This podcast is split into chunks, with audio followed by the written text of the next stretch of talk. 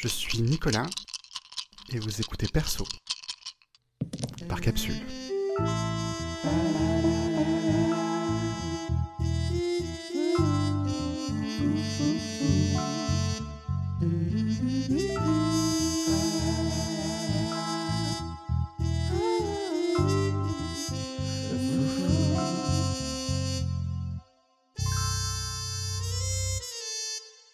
Bonjour à tous et bienvenue dans le premier épisode de Perso. Je m'appelle Nicolas et je suis là pour animer ce podcast qui va parler de jeux de rôle, jeux de rôle sur table, et du rapport notamment qu'on entretient avec nos personnages. Il va donc s'agir ici de présenter des personnes que j'accueille, de présenter également des personnages qu'ils ont pu jouer, et de pouvoir établir un lien et détailler ce lien entre ces gens, leurs personnages, et ce que ça dit de notre pratique. Aujourd'hui, avec nous, j'ai Valentin, qui est euh, une des personnes euh, que- avec qui j'ai le plus joué. En vérité, le joueur que j'ai le plus eu à mes tables. Euh, Donc, euh, j'ai une connaissance très aiguë de ce qui se passe quand on le pose autour d'une table et qu'on l'incite à lancer des dés et à crier sur des gens. Valentin, est-ce que tu peux nous parler de toi? Eh bien oui, mais moi je suis Valentin. euh, dans la vie, je bosse dans l'informatique. Et j'aime bien le JDR. J'en ai fait un peu moins pendant cette période de, confinement. J'ai eu un peu de mal avec le, JDR en ligne, mais bon. J'ai commencé à faire du JDR, je pense, euh, je devais avoir 12-13 ans. j'ai fait en faisant du, du Donjon et Dragon avec, avec mon cousin et mon petit frère.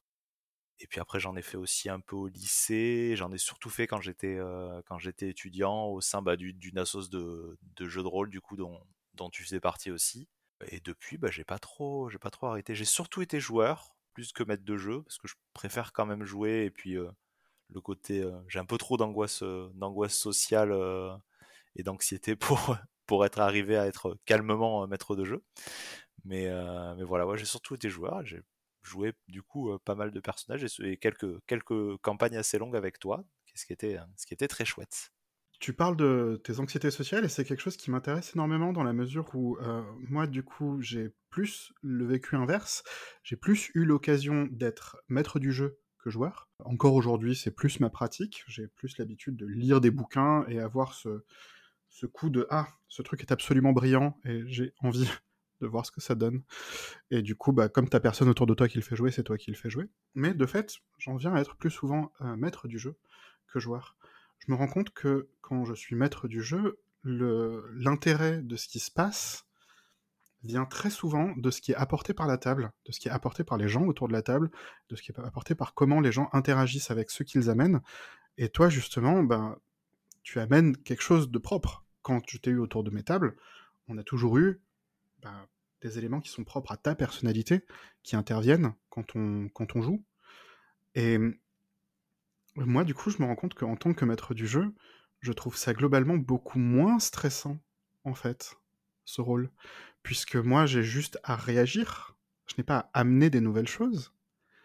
Je trouve ça très, euh, bah, justement, réactif à proprement parler.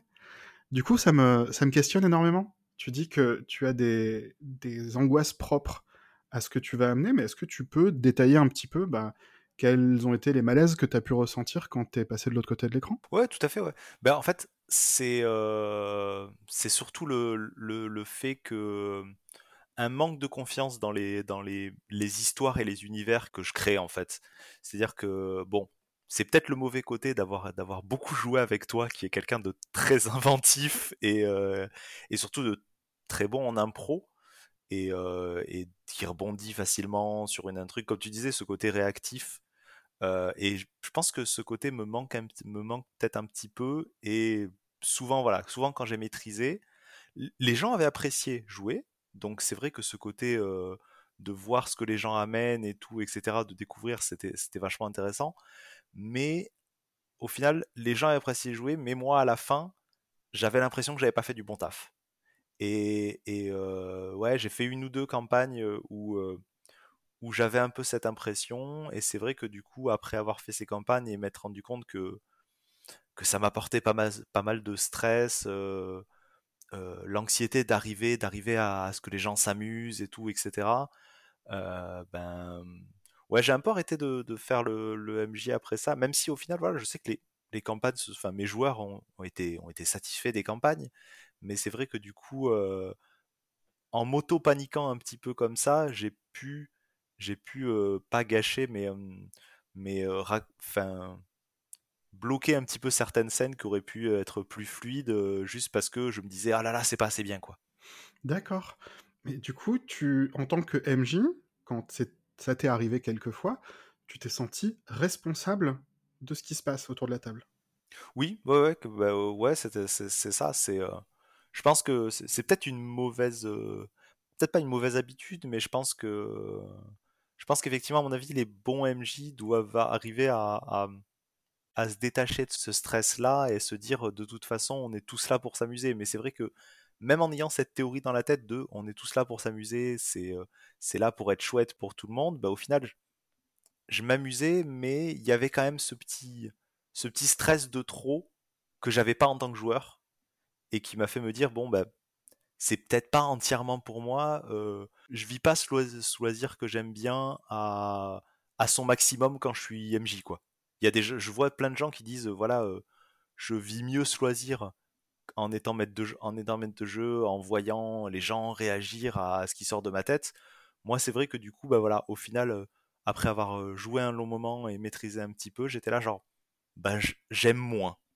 D'accord, je comprends tout à fait, ça, ça fait sens.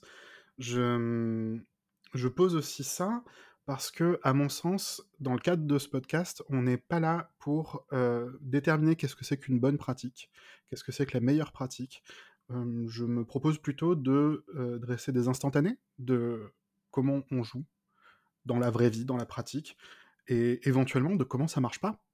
Et le fait que tu me parles d'une expérience qui, était frustrante pour toi est quelque chose que je trouve riche également, et sur lequel je pense que je vais être amené à revenir quand on va parler de ton expérience en tant que joueur.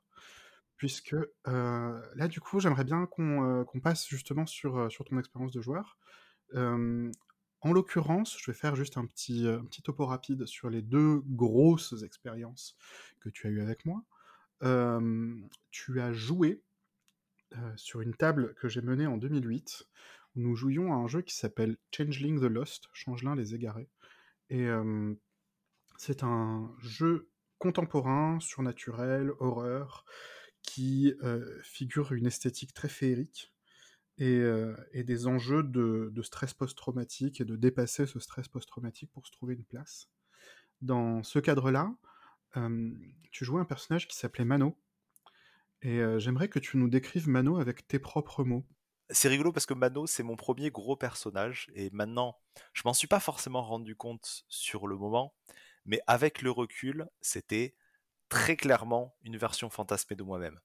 C'est-à-dire que du coup, c'était un, c'était un petit hippie avec euh, très, alors très grand, comme voilà, moi je fais 1m95, donc clairement c'était euh, c'était un peu la, même idée, avec euh, avec des longues dreads, qui faisait de la musique, qui faisait du qui faisait du des arts du cirque, qui était très beau machin. Donc Effective, effectivement, c'était un moment, voilà, 2008 où moi, je pense que je manquais encore, je manquais un peu de, de confiance en moi.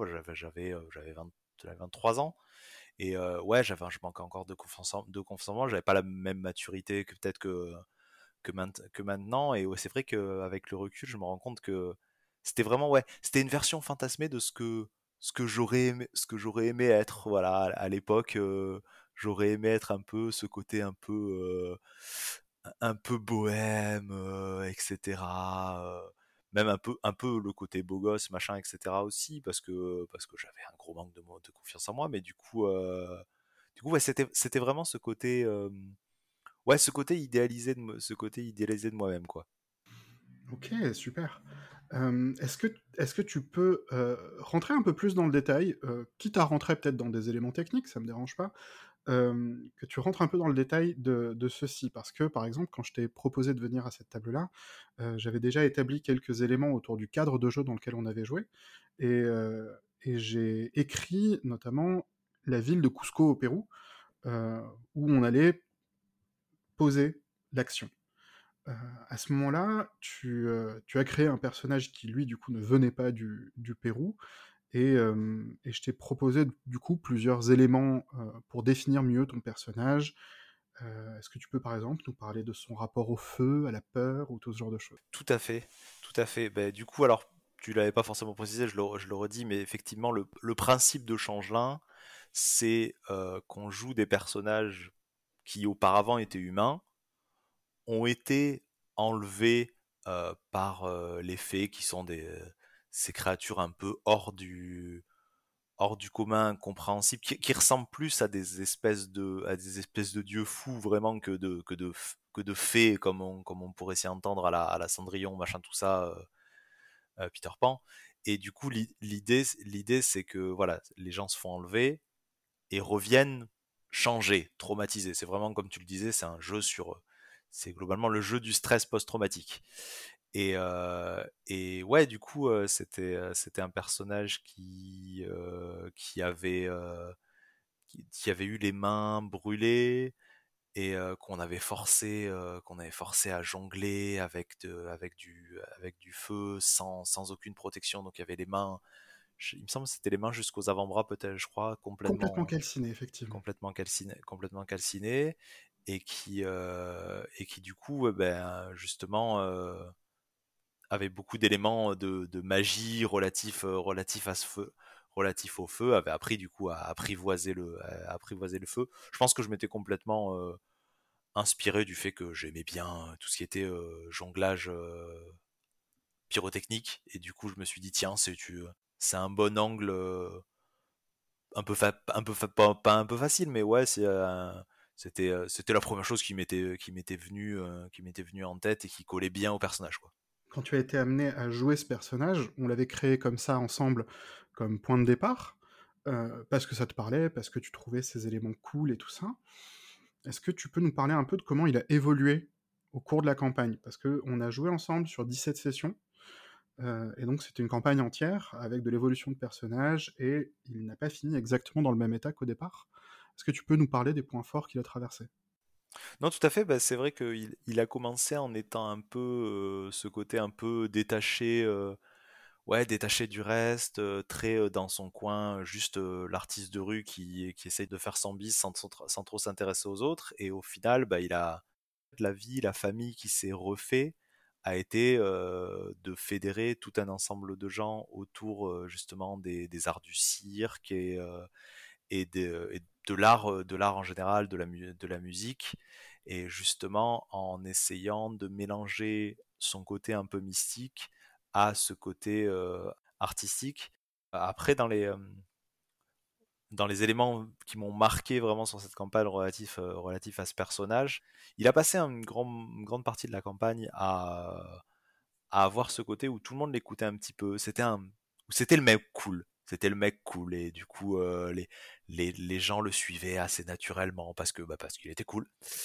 Et il y a eu vraiment ce moment de la campagne où euh, on a eu un antagoniste qui s'est infiltré plus ou moins dans la communauté et qui a essayé de bah, qui a essayé de me, me, voler la vedette en fait et, euh, et c'est vrai que ce qui a été vachement, vachement intéressant je me souviens vraiment la, bah, la, scène m'a marqué hein. je nous vois toi et moi chez moi dans ma salle de bain et euh, je sais que tu vois exactement la scène et, euh, et, du coup il y a eu cette confrontation sauf que le problème c'est que mon perso, lui, il savait tenir tête aux gens et, euh, répondre. Mais, mais moi, non. Moi, Valentin, en 2008, j'étais incapable de gérer, de gérer le conflit.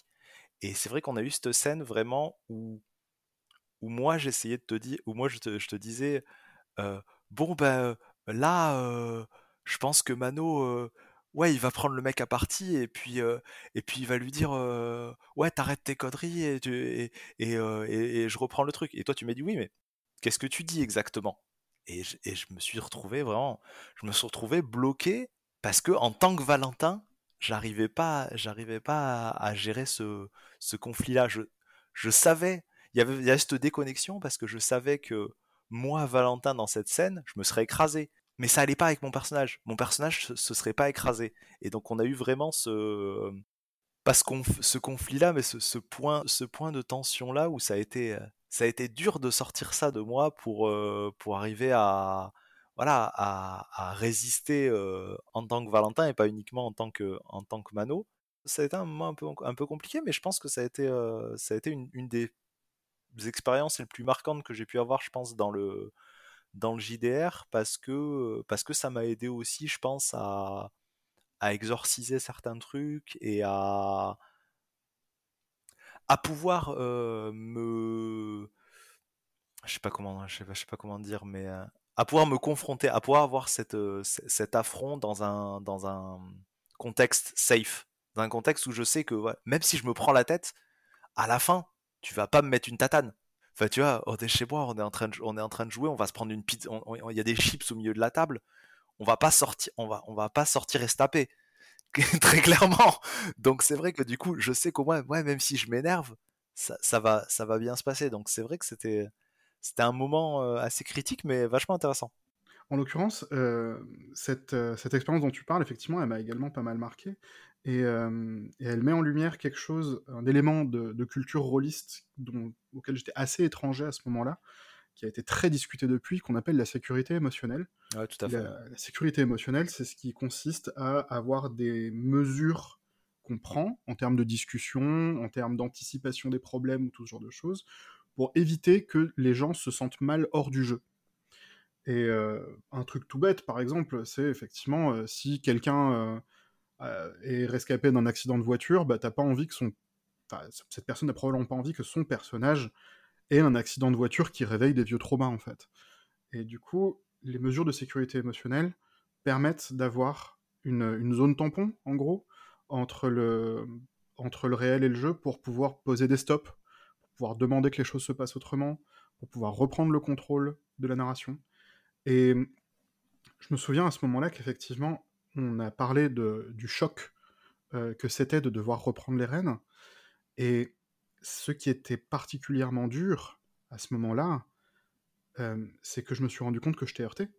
C'est ce que je me suis rendu compte que j'avais j'avais eu une idée de scénario qui était intéressante et j'avais oublié de prendre en compte le fait qu'en fait je joue avec un pote et j'ai pas envie de mettre un pote mal. Et ça a été du coup une, une occasion de me souvenir de ça et de le garder en tête Maintenant, j'essaie d'être plus euh, attentionné autour de ces choses-là. Ouais, bah, après, après, il y a pas mal. Euh, parce que du coup, c'est le, sujet de la, la sécurité, et sécurité émotionnelle dans le JDR, c'est toi qui m'y as un peu introduit, mais c'est quelque chose qui m'intéresse beaucoup. Et pour le peine que, les rares fois où j'ai pu euh, être maître de jeu, j'ai essayé de mettre pas mal en, pas mal en place. Et c'est vrai qu'il y, ben, y, a pas mal de termes dans la sécurité émotionnelle dans le GDR qui ont été pris, notamment pas mal du BDSM. Complètement. Parce que, parce que, parce que tu as ce côté un peu jeu de rôle, etc. Et je pense, je pense que sur, ce, sur, ce, sur cet événement-là, je pense peut-être ce qui a manqué, c'est ce qu'ils appellent de, justement toute la BDSM, l'aftercare. Ce côté, ce côté genre, on peut partir loin, on peut avoir des, ça, me dérange pas qu'on ait eu ces, émotions qui éclataient d'un coup, mais je pense qu'on aurait peut-être pu avoir une redescente qu'on n'a pas forcément eu, tu vois? Complètement. De, un, côté genre, un côté genre, le conflit il est fini et juste et juste et bah, après voilà c'était il y a 15 ans hein, je suis pas en train de faire euh, ton procès non, non, non, mais je c'est important qu'on revienne là-dessus et c'est important qu'on en parle aussi avec des termes clairs, avec la clarté du recul. Aucun problème avec ça. Voilà, mais du coup, je pense qu'effectivement, on a peut-être on a peut-être manqué ce côté de dire genre euh, voilà le truc il est fini et là tu me dis et je pense qu'il aurait manqué ce truc que tu me dis bon ça va c'est cool c'est euh, tu veux 5 minutes pour euh, pour souffler ça je t'ai pas voilà tu vois tu vas juste redescendre. Je pense que, j'ai le, souvenir de t'avoir de t'avoir dit alors voilà Valentin c'est pas de toi que j'attends de, de, la violence ou quoi j'attends que ton personnage réagisse autrement. Genre, on a eu une discussion sur cette distance-là, mais c'est vrai qu'il n'y a pas eu à proprement parler de mmh, bah, cet aftercare à proprement parler. Donc, donc ouais, pour le coup, c'est quelque chose qui me, qui me reste pas mal en tête, et c'est un enjeu qui reste crucial autour de, comment, bah, comment on se traite les uns les autres. Certes, on joue une histoire, on joue une fiction, mais en fait, on joue des personnages qui ont des aspects en commun avec nous-mêmes. Et on peut avoir de l'empathie pour les personnages qu'on joue, on peut se projeter dans les personnages qu'on joue, même sans forcément parler de drame, il peut y avoir des aspects qui sont un peu rigolos. J'ai souvenir aussi avec, euh, avec Mano, euh, typiquement, il y a eu un moment où tu trouvais que ça, ça, serait une idée rigolote que tu, que tu sortes avec un personnage non-joueur. Oui, oui, tout à fait. du coup, je, me souviens de ce moment où tu t'es dit, ouais, il y, a, y, a, cette nana là elle a l'air elle a l'air cool j'aimerais bien essayer d'aller genre la dragouiller un petit peu et où on a eu un bah, moment je, t'interromps deux secondes mais je me souviens je, me souviens même que globalement mon pitch de départ c'est eh j'aimerais bien que Mano il sorte avec quelqu'un et je pense que j'ai même pas tu vois j'ai même pas cherché des interactions globales c'était genre vas-y trouve une meuf à Mano c'était vraiment ce côté ce côté on revient dans le truc de manque de confiance en moi alors qu'au plus ouais j'étais J'étais en couple. J'étais en couple à l'époque, j'étais en couple à l'époque, mais même ouais, je pense ce côté de, de manque de confiance en moi où, où, où, où, même j'ai pas cherché genre comment comment il allait draguer, c'était genre juste salut maître de jeu, trouve une meuf. C'était très très bizarre, très bizarre avec le recul.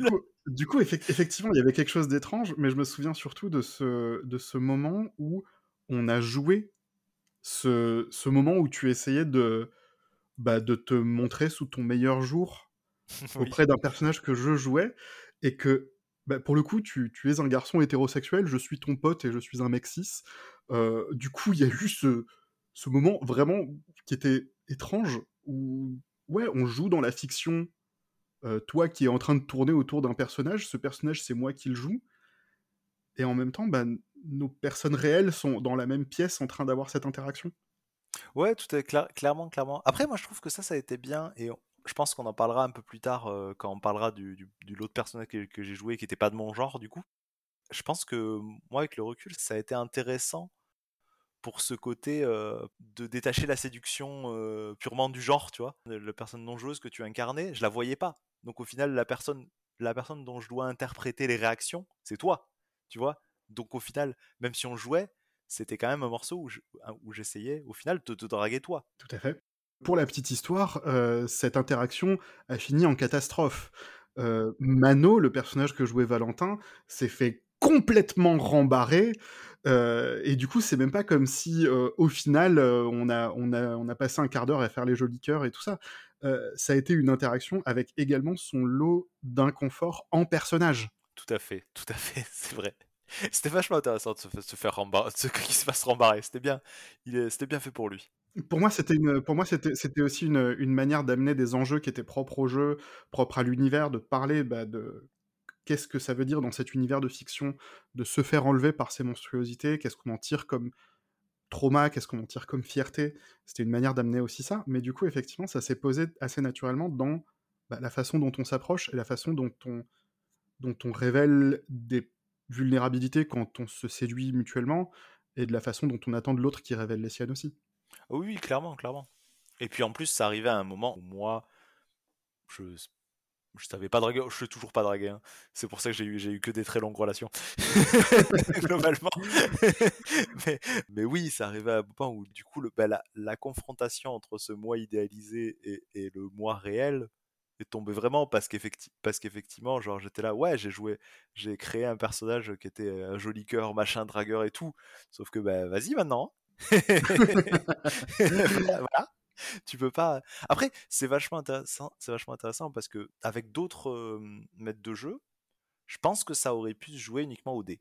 Je pense que certains auraient pu, auraient pu dire genre juste vas-y, lance des dés, ça marche, t'es arrivé à draguer personnellement, je trouve vachement plus intéressant ce côté euh, bah, narrativiste du truc de, de euh, ouais, bah, enfin, joue-le, tu vois. C'est ce côté jeu hein, du, JDR que, j'aime beaucoup. Hein. J'ai, euh, j'ai fait un peu de théâtre quand j'étais un peu plus jeune et tout, etc. Et c'est vrai que moi, c'est ce côté un peu théâtral quand même qui m'intéresse, qui m'intéresse plus que juste le côté de jeter des dés. Enfin, si je veux jeter des dés, je peux faire un, on peut faire un jeu de loi. Chercher, chercher quel jeu se joue avec des dés. faire un, un à tout moment. voilà. Mais euh, ouais, ouais, j'entends, euh, j'entends ce que tu dis effectivement. Mais euh... dis, il y a sûrement un jeu de rôle bizarre qui inclut des règles du jeu de loi dans tous, tes jeux, dans tous les jeux de rôle que tu, que tu me présentes. tu m'as déjà parlé d'un jeu de rôle avec un Jenga, donc bon, de loi, c'est pas exclu. Alors oui, le monde merveilleux du jeu de rôle a une grande diversité. Euh, et effectivement, euh, on trouve dans le jeu de rôle des jeux qui se jouent avec des tours de Jenga, des jeux qui se jouent en euh, duel de danse parce qu'on joue des avocats anthropomorphes. bon. Oui, le monde merveilleux du JDR est extrêmement divers, varié. Et de fait, on, a eu l'occasion de, tâtonner un peu dans, différents sens. Tu as évoqué le fait que tu as joué un personnage qui n'était pas de ton genre. Donc, je vais t'encourager maintenant à, parler de ce personnage-là, puisque je vais juste poser encore une fois un peu de, un peu de contexte. On jouait à un jeu de rôle qui s'appelle Le Livre des Cinq Anneaux, ou La Légende des Cinq Anneaux, selon la traduction qu'on y met. Euh, qui est un jeu de rôle médiéval fantastique d'inspiration asiatique, euh, où globalement on coalise euh, tous les fantasmes occidentaux. Inspiration gros weeb. Oui, voilà, inspiration de gros fans de samouraïs et d'animés, où globalement quand on regarde les gens de travers, ils se décapitent et ensuite ils se suicident pour l'honneur du clan. Exactement. à peu de choses près, il s'agit de ça. Euh, dans ce cadre-là, tu jouais un personnage qui s'appelait Ide Heren, donc de la famille Ide du clan de la licorne. Et j'aimerais que tu nous parles de Heren, s'il te plaît. Voilà. Alors d'abord, j'aimerais, euh, j'aimerais préciser que Heren, euh, comme, comme de nombreux personnages avant elle et après elle, a un nom qui est totalement là pour un jeu de mots, puisque c'était le seul personnage féminin au sein d'une équipe constituée de personnages masculins, et c'était donc Eren et les garçons. Ouais.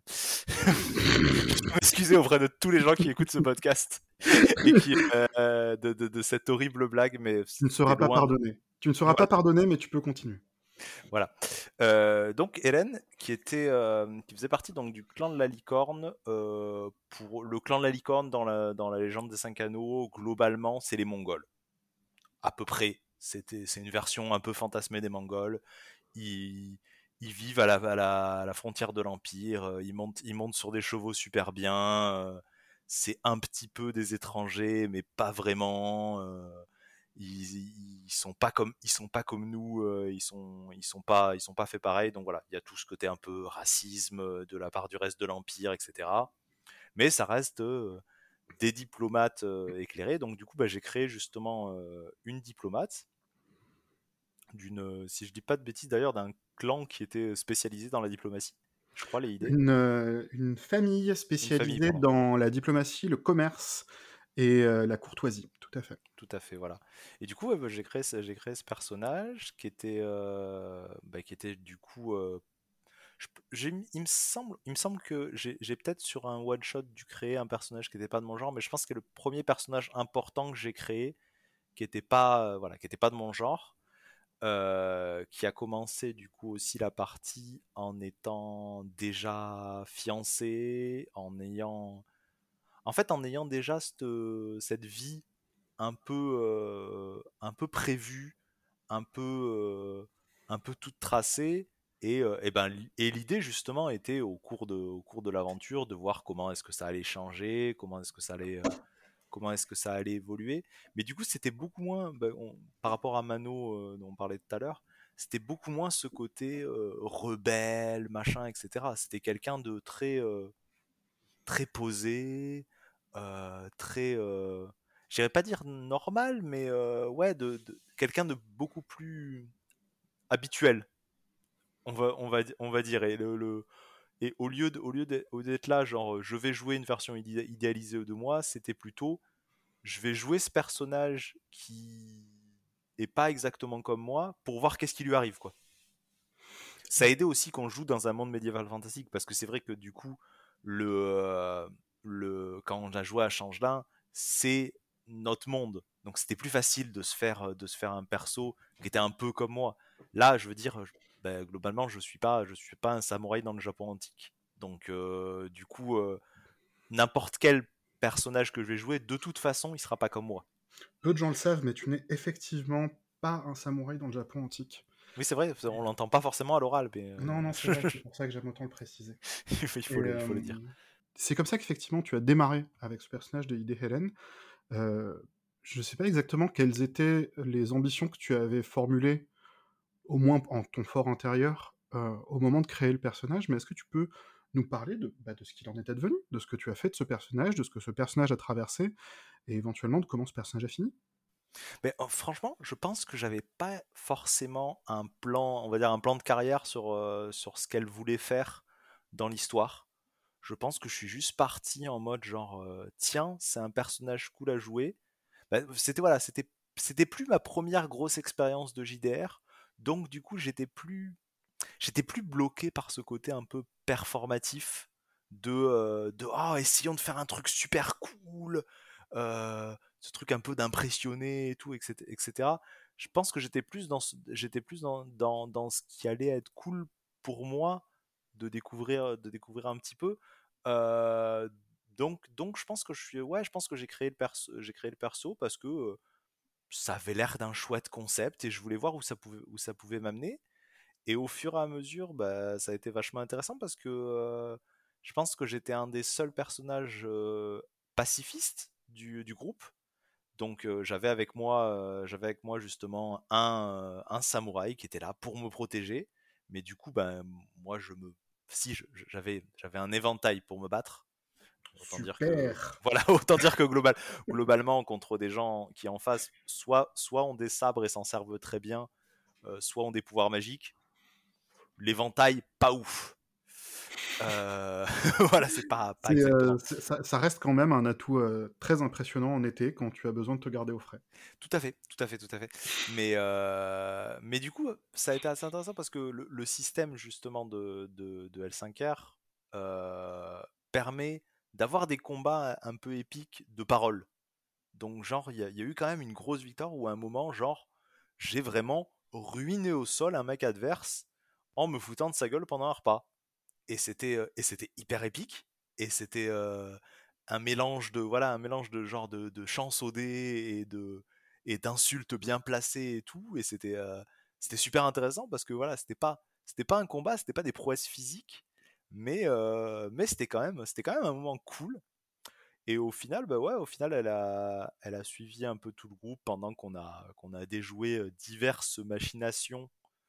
Au, ils, ils, appellent pas ça le pays du soleil levant, mais je crois que c'est, je crois que c'est genre le pays du soleil levant avec une moustache, le nom. Ça s'appelle L'Empire d'Émeraude.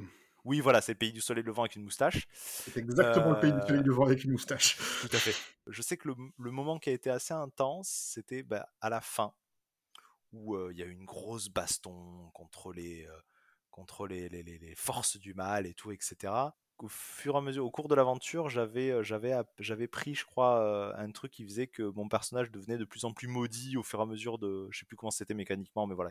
Tu avais, tu avais décidé à la création que ton personnage avait une propension à tomber face à une malédiction qui est effectivement très présente dans le, dans le clan de la licorne. C'est un truc qui est largement héréditaire.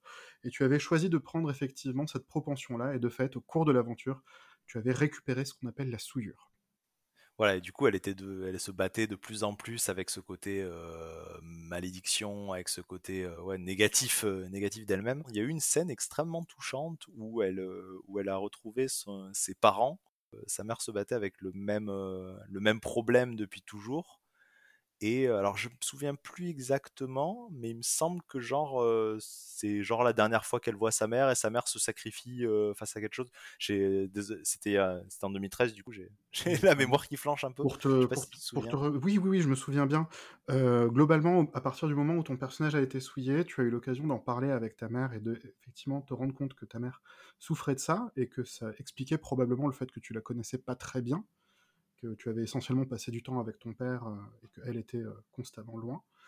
Et que certes, elle arrivait à gérer ça et que vous pouviez du coup euh, partager ça, mais à la fin, effectivement, à la fin de la campagne, elle était excessivement rongée par ce mal et plutôt que de se laisser déborder à devenir une monstruosité, elle a choisi d'aller mourir au combat. Et donc, dans cette. il y a eu effectivement cette scène de thé que vous avez pris ensemble, oui.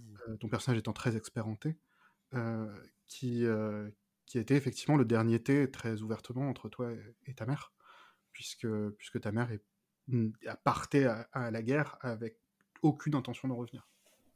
Ouais, mais du coup, voilà, c'est vrai qu'il y, a eu y a eu cette scène très, touche, très touchante et euh, c'était, au final, je pense que c'est la, la première fois où, je me suis vraiment laissé porter par l'histoire et, et que, et que j'ai vécu toutes ces émotions vraiment dans le, dans le personnage où je trouvais ça trop cool et où ouais voilà où j'ai vécu j'ai vécu les hauts et les bas du, du personnage sans que ce soit forcément des trucs auxquels j'ai besoin de, de m'identifier. Je pense que les conflits de Mano, pareil, étaient aussi quand même plus ou moins des conflits idéalisés auxquels je voulais faire face. Des choses d'acceptation, de confiance en soi, de popularité. Là, il n'y avait pas du tout ces aspects-là, c'était juste une histoire cool dont je faisais partie. Je vois ce que tu veux dire, mais j'aimerais bien revenir quand même sur un aspect de Hélène euh, dont tu n'as pas exactement parlé là de suite. C'est que euh, on est en train de parler d'un univers qui euh, est assez profondément raciste. Hein, globalement, tout le monde vient de cet empire. Tout à fait. tout le monde vient de cet empire et ça se, ça se voit, ça se reconnaît directement. Les gens ont des noms qui viennent de cet empire. et la différence est très mal vue. À l'intérieur du clan de la licorne, il existe plus de métissage qu'ailleurs, et c'était également le cas de ton personnage. Hélène était un personnage qui, qui était métissé, son père ne venait pas de l'Empire, même s'il avait fini par être intégré dans l'Empire et avait... il venait de l'Angleterre avec une moustache. Tout à fait, il venait de, la, de, de, l'Angleterre, euh, euh, mais écrit avec un E initial, comme ça c'est pas vraiment l'Angleterre. Ouais, c'est ça. chose près. Euh, mais du coup, ça c'est un, un, aspect que j'ai pas mal envie d'aborder avec toi, parce que toi, Valentin, dans, dans la vraie vie, euh, tu es un garçon blanc? Oui, tout à fait. Je suis un garçon blanc hétérosexuel, donc euh, du coup, euh, les problèmes de racisme, c'est pas exactement quelque chose auquel j'ai été confronté très souvent. Et moi, dans la vraie vie, je suis un garçon avec un héritage mélangé, puisque ma maman est argentine et je mmh. suis à moitié latino. Et, et le, métissage, ne serait-ce que culturel, mais même, même physiquement, dans ma peau, est quelque chose qui, se, qui, est là.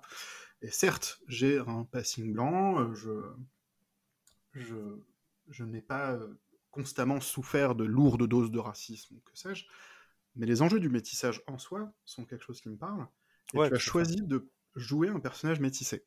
Est-ce que c'est quelque chose qui a intégré euh, dans ton interprétation de Hélène, dans, ton, dans la manière qu'elle avait de s'affirmer, ou au contraire de, faire profil bas dans les moments où ça craignait trop, trucs comme ça?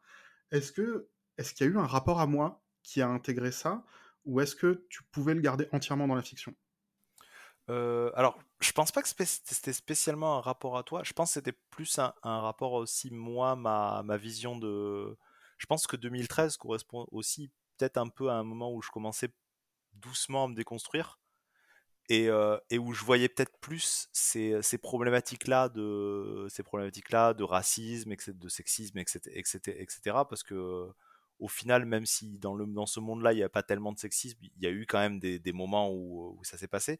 Et je pense que c'est quelque chose que j'avais besoin, j'avais besoin d'exprimer moi aussi, moi aussi et de pouvoir, euh, bah, de, de, pouvoir justement euh, dire, euh, on va, ça va être un peu con, mais dire fuck à ces côtés-là de, de, de, racisme, dans, pareil dans un, dans un côté un peu safe. Quoi. Je conçois totalement que ça peut être éventuellement un peu problématique parce que c'est un peu genre euh, j'ai jamais vécu le racisme et, là, et du coup euh, je vais dans des univers fantastiques pour, euh, pour, subir le racisme.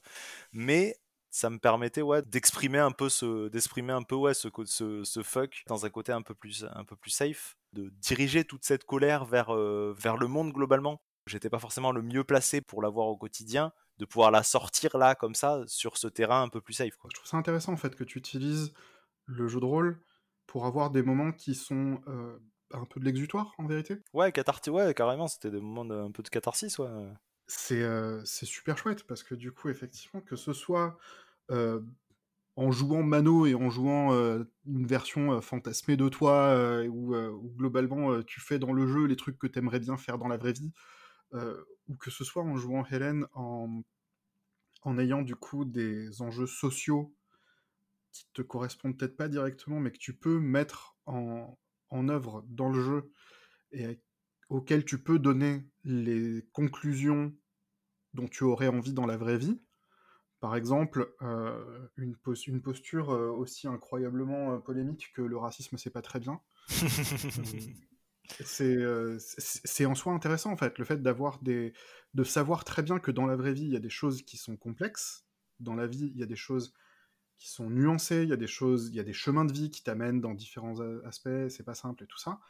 Et en fait, tu peux vouloir, dans les histoires que tu racontes, dans les histoires auxquelles tu participes, euh, tu peux avoir envie, dans ta pratique de loisir, d'avoir au moins une petite bulle de simplicité où, euh, où en fait, bah, ton perso est cool et il fait des trucs cool dans ce sens-là. Ouais, clairement, ben, t'en avais parlé à un moment toi sur, Twitter, et même on en avait parlé en, tous les deux euh, du fait euh, du fait que c'est euh, que toi dans ta pratique du du MJ t'aimes bien mettre en face des persos des PNJ qui sont directement des connards. Juste pour le côté de la facilité de voilà tu, tu mets en face des persos un mec un connard raciste et sexiste juste pour la facilité de dire voilà lui on va pouvoir lui en mettre plein la gueule on va pouvoir se défouler dessus. Regardez, ceci est une petite marionnette qui représente, qui représente le patriarcat et le capitalisme. Vous pouvez le taper. Et c'est vachement agréable. C'est peut-être quelque chose de facile en certains aspects, parce qu'effectivement, euh, on n'est pas en train de parler euh, du, sérieux et de la rigueur d'une thèse de géopolitique, pour le coup. Mais, euh, mais à mon sens, il y, a un côté un peu, bah, un peu défouloir, et, et où on, bah, on pose ce qu'on aimerait voir dans la vraie vie, en fait, comme ça. Ouais, bah, c'est le côté. Euh, enfin, ça va être un peu bateau ce que je vais dire, hein, mais c'est le côté jeu du jeu de rôle, tu vois. C'est le, c'est le côté, on est, on est, on est là pour s'amuser. On, enfin, on est là pour prendre du bon temps dans tous les, dans tous les côtés, dans tous les sens du terme. Donc, euh, pour le coup, il y a, y a, une autre, euh, une autre approche de ça qui est très, très appréciée. C'est pas forcément la mienne, mais une autre approche de ça est de justement, c'est du jeu et ces aspects et ces questions sont des, des aspects, des questions qui sont diablement sérieux et où il y a des vrais gens qui en souffrent et qui en meurent dans la vraie vie. Alors, on va juste pas en parler dans le jeu. Oui, après, ça, ça dépend des gens qui jouent. Ça dépend des gens qui jouent. Je, veux dire, j'ai jamais non plus forcément joué avec des gens qui avaient des vrais des traumatismes trop intenses sur ces trucs-là et qui n'avaient pas envie de le jouer, quoi. On revient sur les questions de sécurité émotionnelle dont tu, par... dont tu parlais plus tôt. Hein. Au final, faut savoir où mettre le curseur parce que peut-être que pour moi ça va être ça va me permettre de défouler. Peut-être que pour quelqu'un ça va raviver une blessure tu vois. Moi perso j'aime bien quand j'aime bien quand il y a ces éléments du monde réel qui viennent qui viennent se mettre dans le jeu parce que justement voilà ça permet de d'avoir cet exutoire un peu facile. En ce moment je regarde beaucoup euh, des actuels je sais pas si j'explique un peu ce que c'est les actual play, mais en gros, c'est des. Un actual play, ça consiste euh, à capturer en vidéo et ou en audio des euh, gens qui font des jeux de rôle. Voilà. Et du coup, euh, j'ai beaucoup suivi dernièrement les actual plays de... faits par les mecs de Dimension 20, qui sont, qui sont les mecs de, qui, qui, mecs de College Humor. Et très clairement, eux se font vraiment plaisir sur ce côté-là où, enfin, euh, bah, la première truc que j'ai regardé, c'était euh, Unsleeping City, qui est une truc sur un, sur un New York, euh, New York un peu fantastique, où globalement, bah, le méchant, dans le premier épisode, le méchant c'est le capitalisme, et dans le deuxième épisode, le méchant c'est Amazon. Et enfin, deuxième, première saison, deuxième saison, pardon. Mais du, du coup, voilà, moi c'est vrai que ce côté-là me plaît vachement, parce que on peut pas le faire aussi facilement qu'en lançant des dés dans la vie réelle. Non, effectivement. Tu vois? Mais, euh, mais ouais, je, vois ce que tu veux dire. Pour le coup, je vais, euh, je vais me permettre d'embrayer un petit peu du coup sur l'univers dans lequel évoluait Mano euh, à ce sujet, parce que c'est un univers qu'on appelle le monde des ténèbres, qui est basé sur l'idée de jouer un monde qui ressemble au nôtre, mais pire. Voilà, mais dark. Exact. au départ, c'est quelque chose d'extrêmement gothique, qui se déclare comme étant gothique punk, et c'est un univers qui a démarré avec le jeu de rôle Vampire la Mascarade, où on est amené donc à jouer des vampires qui vivent en marge de la société et qui tirent les ficelles de la, société humaine. Et qui sont très clairement, euh, très clairement les vampires de Anne Rice. Hein. Oui, très clairement inspirés d'Anne Rice. Euh, et par extension, ce monde des ténèbres a été décliné en pas mal d'autres euh, gammes qui montrent d'autres créatures qu'on peut jouer, également en étant en marge de la société, souvent en ayant une influence aussi sur la société humaine et tout ce genre de choses. Ce cadre dans lequel on jouait, dans lequel tu as joué Mano, euh, c'est le monde des ténèbres, et euh, c'est la ville de Cusco au Pérou. La ville de Cusco au Pérou est de mémoire la troisième plus grande ville du Pérou. Donc c'est une grande ville, mais c'est pas la capitale. C'est possible. vers, le, vers le sud du pays, pas très loin de la frontière bolivienne. Et j'aimerais que du coup tu, bah, tu me parles un peu de ce que tu penses du monde des ténèbres et du regard que tu portes dessus par les lectures que tu en as faites, éventuellement par ton expérience de joueur, et potentiellement parce que tu as pu en faire ou pas en tant que maître du jeu. Comment cet univers-là euh, a permis de donner vie à Mano et comment Cusco a été un, cadre qui a fini par gagner une forme de familiarité? Ce que j'ai beaucoup aimé, c'était, c'était que en y vivant virtuellement pendant un an, un an à peu près, je crois qu'on a joué pendant un an. Du coup, on a eu vraiment cette impression de euh, d'y être. Et euh, moi, j'ai vraiment cette anecdote de, on est allé manger dans un resto sud-américain pour fêter la fin de la, fin de la, de la campagne. Et on a mangé le plat que mangeaient nos, nos persos euh, en, pendant, le, pendant le jeu. Et j'ai eu l'impression que, genre, c'était trop un plat que je, que je mangeais tout le temps, tu vois. C'était genre un kebab, quoi. Alors que c'était un plat que je n'avais jamais mangé auparavant. Il y a eu vraiment ce truc de. J'ai eu cette familiarité culturelle avec le Pérou alors que j'y suis jamais allé. et c'était et c'était un truc ouais c'était un truc trop cool dans, dans, dans cette création du dans, dans, la façon dont était créé le monde dans la façon dont dans la façon dont ouais dont, on se met dans ce personnage et dans dans cet univers et ouais pour revenir sur euh, euh, sur, sur le monde des ténèbres euh, bah, je trouve que le monde des ténèbres est un très bon setting quand tu commences le jeu de rôle je trouve par la, par la similarité qu'il a avec le monde réel. Parce que c'est le monde réel, mais tu vois pas tout, il y a des trucs qui sont un peu plus dark. Mais global, globalement, comme toi tu joues du côté des, des, choses qui sont déjà un peu plus dark, au final, c'est le monde réel. C'est vachement plus facile de, de s'identifier à ça. Et, et, ce côté, ouais, le côté, voilà, le côté un peu dark permet, permet de justifier assez facilement que tout part en couille assez souvent c'est un, un, peu la, un peu aussi la, la, facilité du setting de dire, de dire, oulala, là là, des gens tirent les ficelles de partout et c'est pour ça que vous allez, devoir sauver le monde. C'est le seul univers dans lequel j'ai été maître de jeu aussi.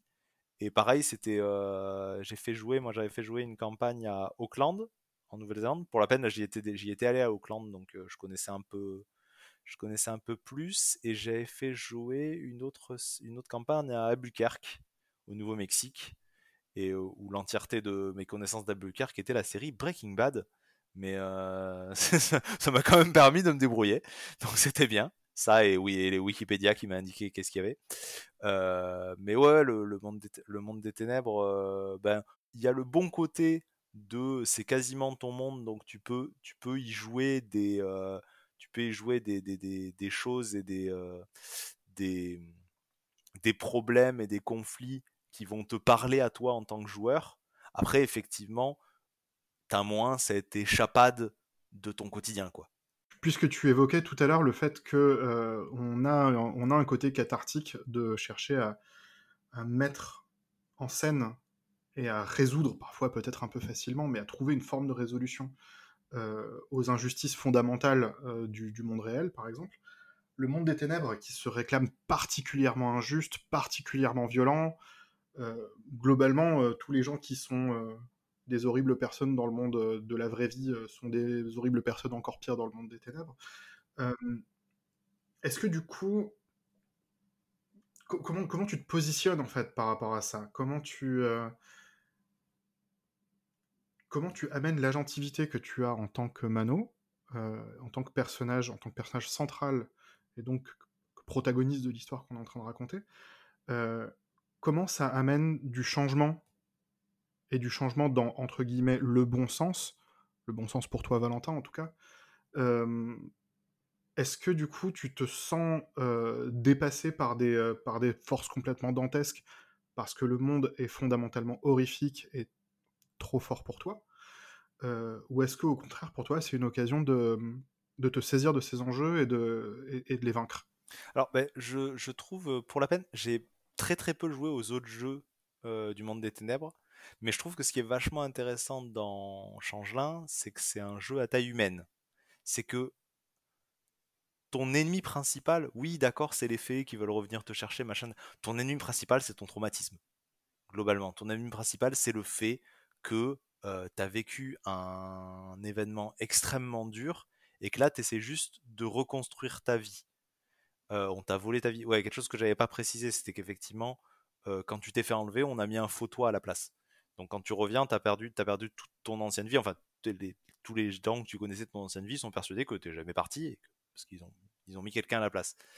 Mais du coup, ce côté à taille humaine où au final, tu es juste en prise avec ton, propre, avec ton propre conflit et tu dois juste décider comment tu vas réinventer ta vie, euh, que du, ça permet du coup que tu puisses euh, avoir euh, bah, que tu puisses faire évoluer ton personnage vraiment dans ce, dans ce côté où tu réfléchis vraiment à ce que à ce que lui voudrait et à comment est-ce que tu peux arriver à t'en sortir émotionnellement. on a eu plein de péripéties diverses et au final on a, comme dans tous les autres trucs, on a un peu sauvé le monde.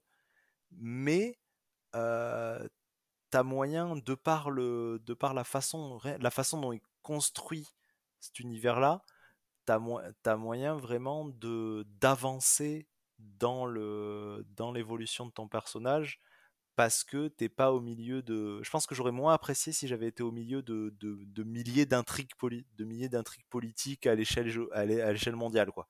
Je pense que je pense que le, fait de se centrer sur cet endroit-là et même au final voilà le fait on se centrait sur Ekusco et juste notre petit groupe notre, notre la, vingtaine trentaine de gens qu'on était dans la cour de l'automne euh, c'était ça, ça, permettait vraiment de ouais bah, d'avoir comme tu disais une, une, agentivité en tant que en tant que personnage de tu fais un truc et tu vois vraiment euh, tu vois vraiment ce qui se passe. C'est pas c'est pas tu vas mettre en, en route 12 000 engrenages et euh, dans 5 ans quelqu'un quelqu'un va devenir le président de, le président des États-Unis. C'est vraiment c'est tu tu changes ta vie et la, vie des gens autour de toi directement quoi j'entends mais pour le coup pour en revenir aussi à, l'événement euh, un peu un, peu de friction euh, autour, de, autour de Mano, où euh, je t'avais demandé du coup de, taper du poing sur la table à un moment où c'était compliqué.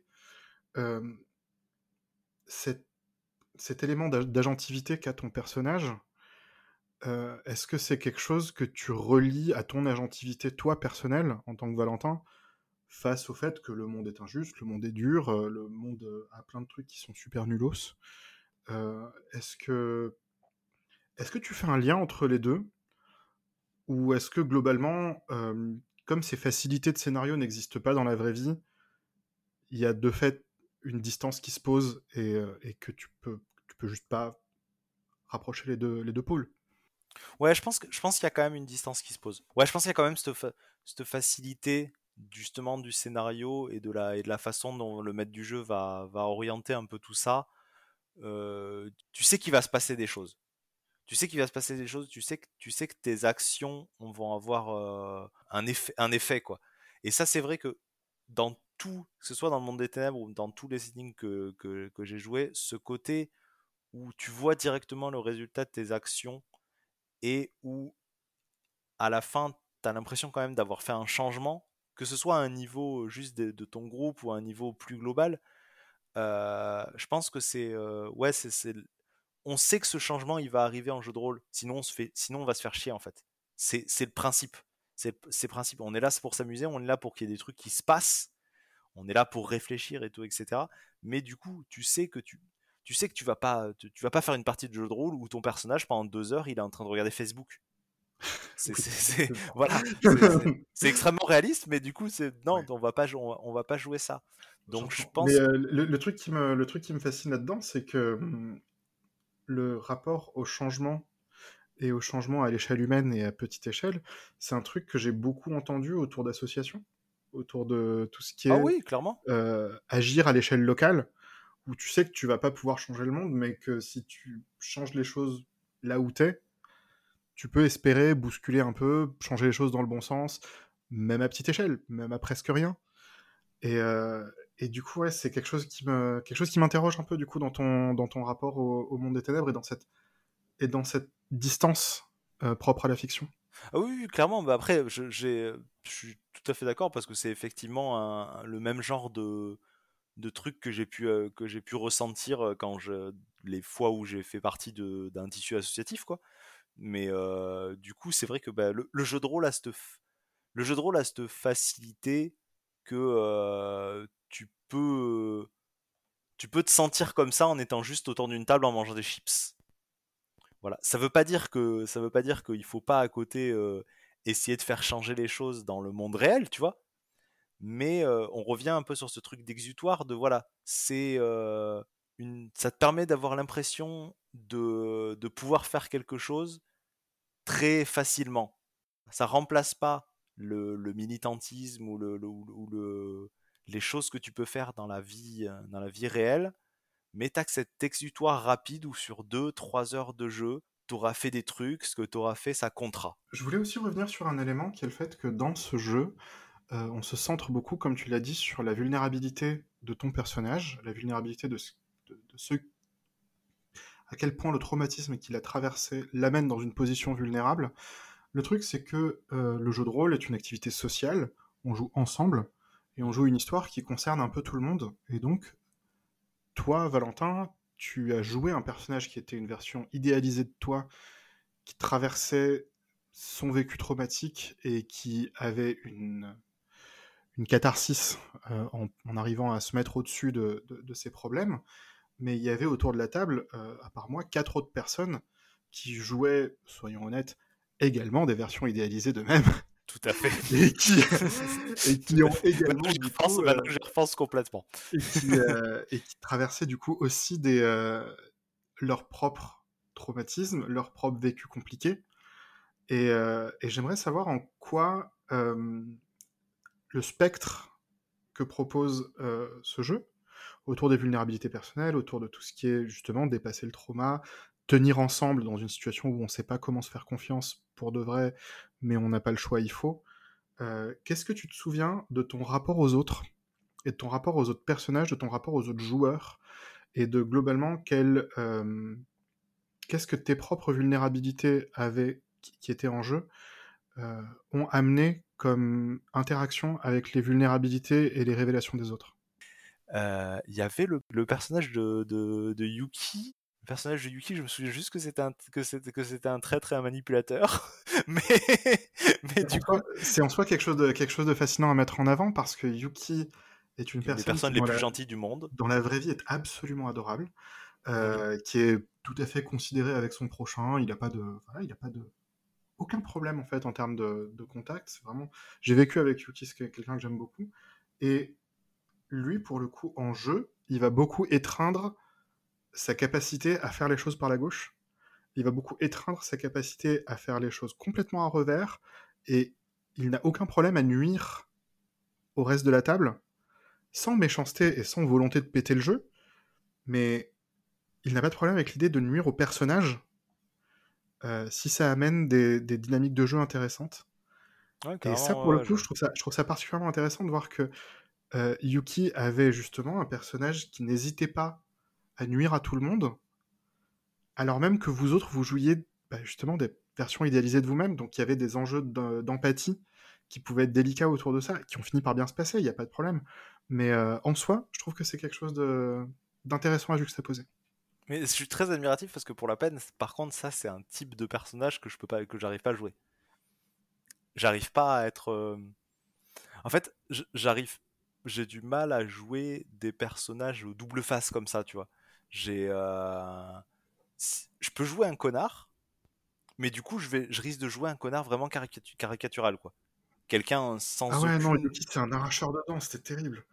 Voilà, sans aucune capacité pour le, pour le, pour le, pour le, le récupérer, quoi. Alors que le personnage de Yuki est vachement intéressant parce que c'était complètement double face, mais au final, c'était quand même aussi un personnage très attachant, avec ses soucis, avec ses. Euh, c'est juste que ses loyautés l'amenaient autre part que les autres.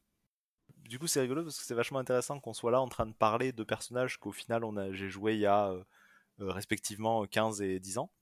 Enfin, ouais, 14 et 9 ans. Mais parce que du coup, c'est rigolo de voir les, les, les souvenirs qui restent, quoi. Bien sûr. quels sont les souvenirs, quels sont les souvenirs que déjà que déjà toi tu as de, de, la personne dont tu es, que tu étais à cette époque euh, en, en, tant qu'humain et de se dire quels sont les souvenirs que j'ai de la personne que j'étais en de, des personnages que j'ai incarnés en JDR avec le avec le recul euh, avec le recul qu'est-ce qui m'a marqué quoi. Donc c'est vrai que c'est rigolo de, parler avec euh, de parler avec autant de recul le recul d'autant d'années de ces persos là et de voir qu'est-ce qui restait.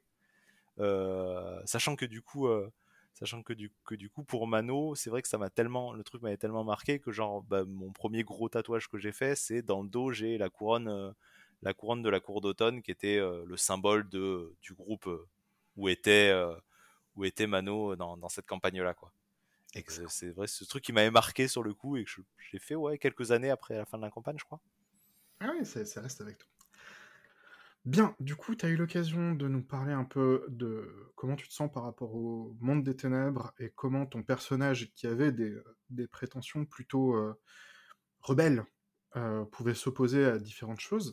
Euh, bah, J'aimerais maintenant que tu nous parles un peu de Hélène, parce que Hélène, comme tu disais tout à l'heure, était un personnage qui est beaucoup plus dans la norme en certains aspects. C'était une experte de la courtoisie, une experte de formuler des excuses pour empêcher les gens de se prendre des des blâmes ou tout ce genre de choses. de quoi tu te souviens au sujet du clan de la licorne et qu'est-ce que tu trouvais cool dans le clan de la licorne en fait qui faisait que quand je t'ai dit on joue une campagne qui se passe dans les montagnes du clan du dragon, tout ça, tout ça, tu t'es dit ouais j'ai envie de jouer ce personnage là. Quels sont les éléments autour de ça qui t'ont parlé et qui t'ont donner envie de construire ce personnage-là et de développer ce personnage-là? Mais euh, déjà, le, par rapport au clan de la licorne, je pense que c'était clairement parce que euh... ben, c'est parce que je suis, j'aime bien le Japon, hein, mais je j'ai jamais été trop un gros weeb et, euh, et je pense que ça me faisait un peu chier euh, de faire ouais de faire un le samouraï classique, l'honneur, blablabla, beaucoup, etc.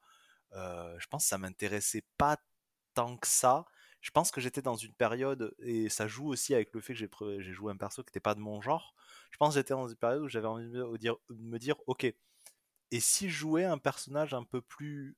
J'essayais de jouer un personnage un peu plus original, tu vois? Par rapport, voilà, Mano au final était, était un personnage un peu plus. De, héros un peu plus classique, tu vois? Ils se fondaient bien dans la. dans, dans, dans le setting. Là, j'avais envie voilà de jouer ce personnage qui était un peu plus décalé, pour voir comment ça pouvait se dérouler, pour avoir et puis pour avoir un personnage qui allait forcément faire face à des conflits. C'était ça le truc. avec Mano, justement, comme je partais sur un personnage un peu cool, un peu qui parle bien, machin, je savais que lui, en tant que, en tant que d'entité au sein de ce monde-là, il avait il, pas forcément direct des conflits qui lui arrivaient sur lui. Les conflits, ça allait être la vie qu'elle lui, lui amener, ça allait être euh, son, son, histoire et tout qu'elle allait lui amener, mais euh, il n'avait pas des conflits simplement par sa propre existence. Alors que Hélène avait vraiment ce truc-là de, ben, tu savais direct que ouais, elle allait devoir faire face au, au racisme, qu'elle allait, qu'elle allait avoir tous ces, tous ces conflits-là qui était juste de par sa propre existence, quoi. C'est ça qui m'avait intéressé, ouais, ce côté un peu original du, du clan, de du clan licorne. Et, en y réfléchissant aussi, je me rends compte qu'il y avait quand même toujours, je pense qu'il y a toujours un peu dans les personnages un, côté où tu as envie de, de te dépasser, même si c'est pas forcément idéalisé, justement dans le fait de du côté diplomate, quoi. Parce que euh, même si je suis quelqu'un qui aime bien que euh, essayer de résoudre les conflits, machin, machin etc. Bah, je suis, je suis aussi quelqu'un qui m'emporte facilement et euh, et comme on disait tout à l'heure, je suis pas quelqu'un qui euh, qui gère facilement les voilà qui gère facilement les conflits en général. Donc c'était aussi intéressant dans le fait de choisir une diplomate et tout etc. de me forcer moi-même à être quelqu'un qui allait poser ses arguments, qui allait essayer de faire les choses vraiment posément, de ramener, de ramener la paix dedans, de, de, de savoir quand, quand frapper avec mes paroles euh, au bon moment, euh, quand faire mal aux gens avec mes paroles aussi, parce que du coup, c'est quelque chose qui est pas. Je dis pas que je suis que je suis euh, je suis Jean-Michel Boudin, hein, mais mais genre je c'est rare que je, que je veuille volontairement blesser des gens avec mes paroles. Et là, c'était un personnage qui aussi avait besoin, dans ses interactions, des fois, de blesser volontairement des personnes qui étaient antagonistes. Quoi. Ouais, tout à fait. Très très bien, je vois le truc. Euh, d'un autre côté, quand aussi tu as fabriqué ton personnage, tu l'as également défini avec certains éléments qui étaient déjà posés dans, le point de départ. Euh, notamment, il était établi au départ que ton personnage était fiancé à un, homme qui avait un statut social inférieur au tien, et que comme un de tes objectifs, un des objectifs que ta famille t'avait euh, donné, était d'ouvrir un comptoir commercial dans le château de la famille de ton, de ton promis, euh, il fallait que ton promis gagne du rang pour que du coup, en l'épousant, toi, tu ailles déménager chez lui. C'est vrai, c'est vrai, tout est. Du coup, euh, du coup, c'est vrai que ça a été, ça avait été un des trucs de Hélène de aussi essayer de se débrouiller pour pour être un peu euh, cheerleader de, de, son mari qui était très effacé, très qui avait juste envie d'être dans son coin et de et de, de ce côté-là de vas-y bouge-toi, fais un truc. Mais pour le coup, ce qui est assez, euh, assez fascinant là-dedans, c'est que tu nous as amené, du coup, un personnage euh, qui a des enjeux de famille. Pas seulement de famille au sens euh, j'ai des ancêtres derrière moi et il faut que je les honore, mais très littéralement, on a joué en jeu ton mariage. Il y a eu un moment. En jeu mon mariage, on a joué en jeu. où tu as, eu un enfant. Tout à fait, on a joué en jeu, ouais, ouais c'était c'était quelque chose de vachement, de vachement intéressant parce que pour la peine, en plus, à l'époque, c'était pas quelque chose qui était dans mes, dans mes plans en tant que personnellement, quoi.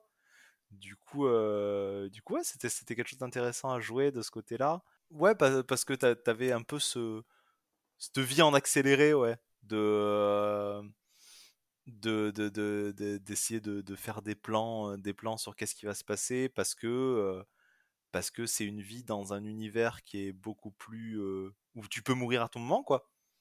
Et donc du coup où c'est beaucoup plus important de réussir à mettre tout ça en place que ben, dans le monde réel où tu peux prendre un peu plus de temps quoi. Bien sûr.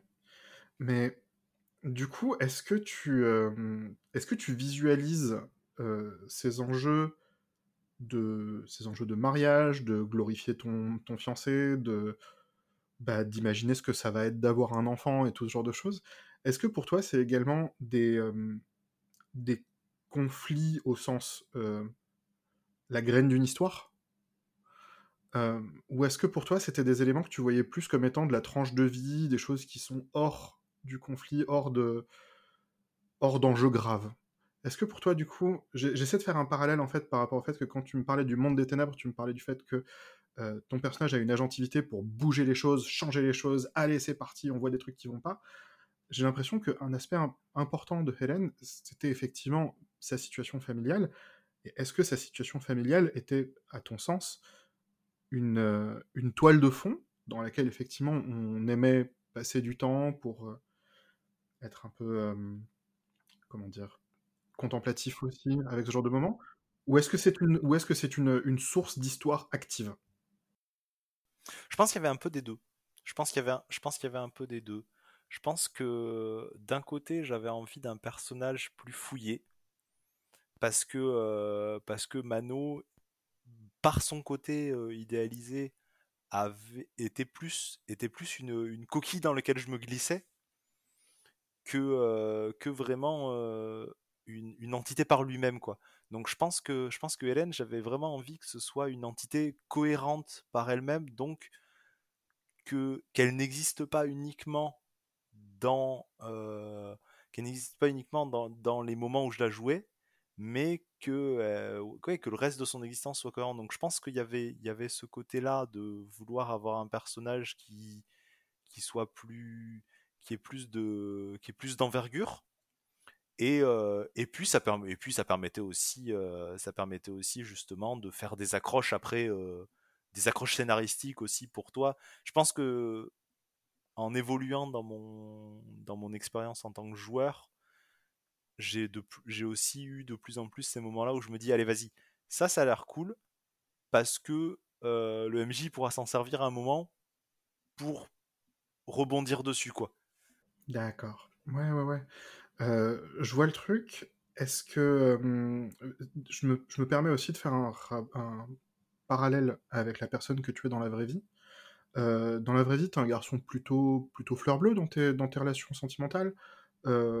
Et, du coup, l'idée, même, si, même sans forcément que ce soit un, projet très direct, immédiat, mais l'idée d'être marié, d'avoir un enfant, n'est pas quelque chose qui est complètement étranger à tes chemins de vie. Bah, pour la peine, le mariage, oui.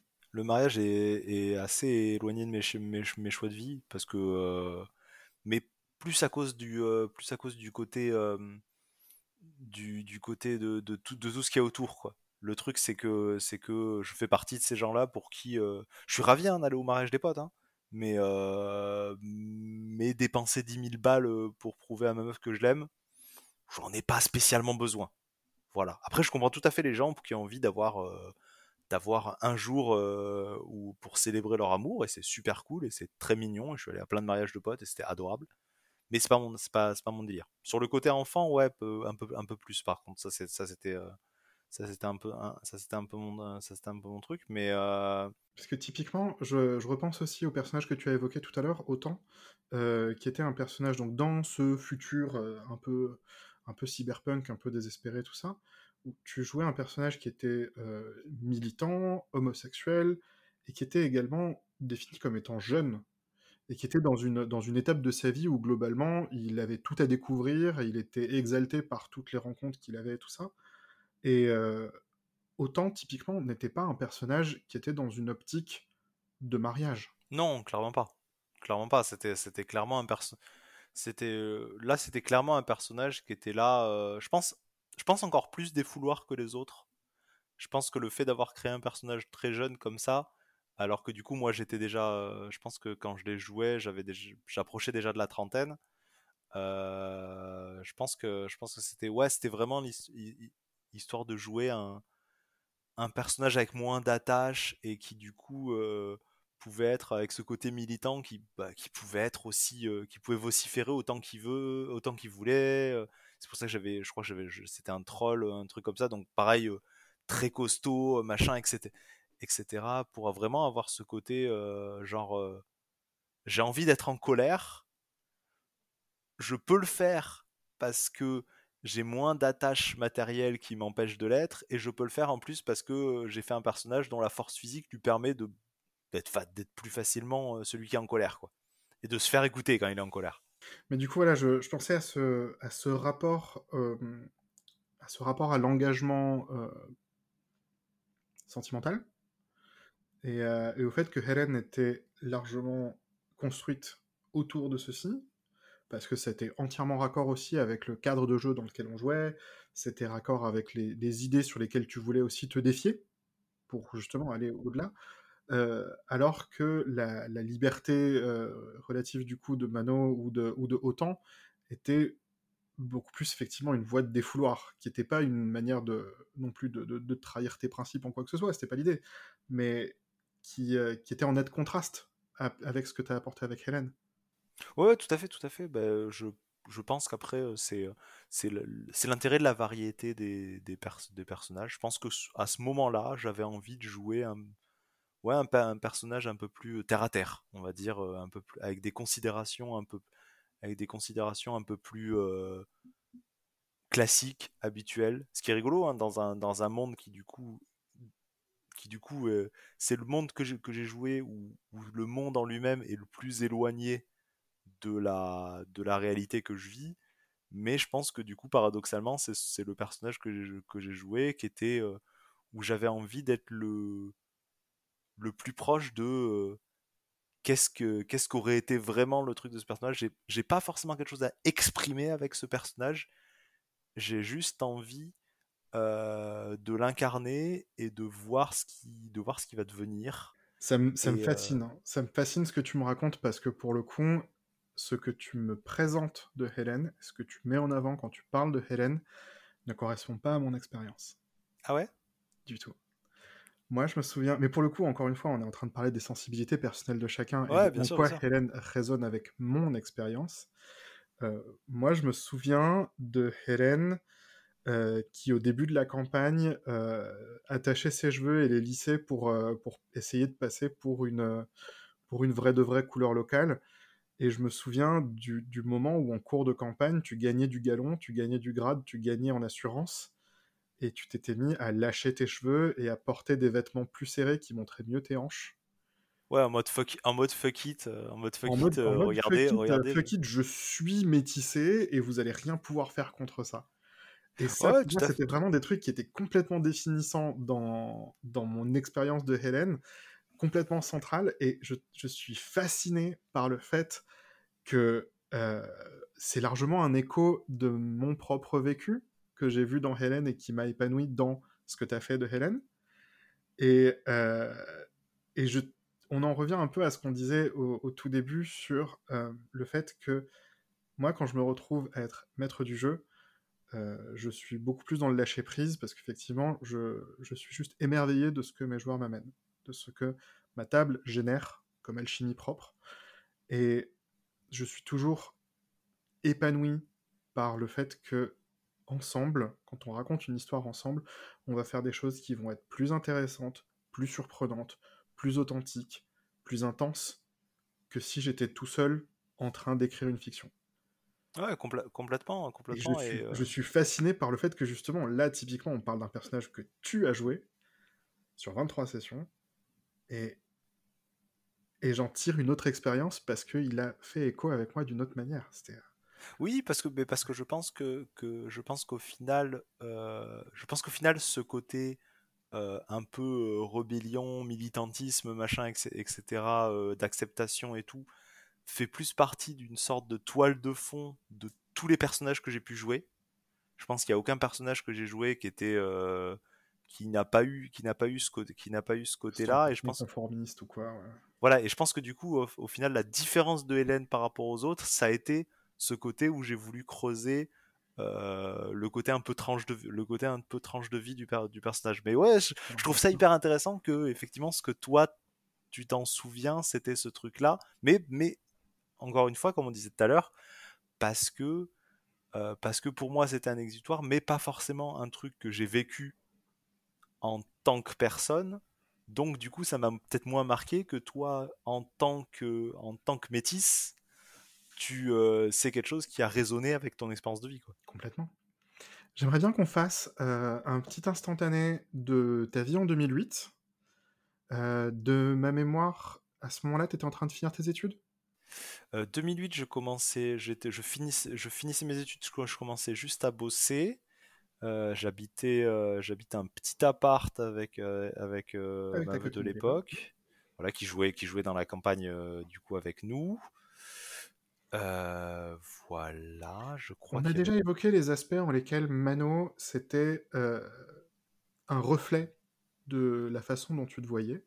Ouais. Euh, J'aimerais que tu nous indiques en quoi Mano était radicalement différent de toi. Quels sont les éléments de Mano qui sont clairement, ouvertement pas toi? Avec le recul ou à... que, ce, que, ce soit des choses, que ce soit des choses qui ont émergé à la création du personnage, en évoluant avec le personnage ou dont tu t'es rendu compte ensuite avec le recul bah, À la création du personnage, je pense que j'avais l'impression que genre je jouais vraiment euh, Valen, Valen, Valentin, euh, Valentin Shiny, tu vois. C'était pour la peine. Je pense que je pense qu'à la création du personnage, je l'ai vu comme ça.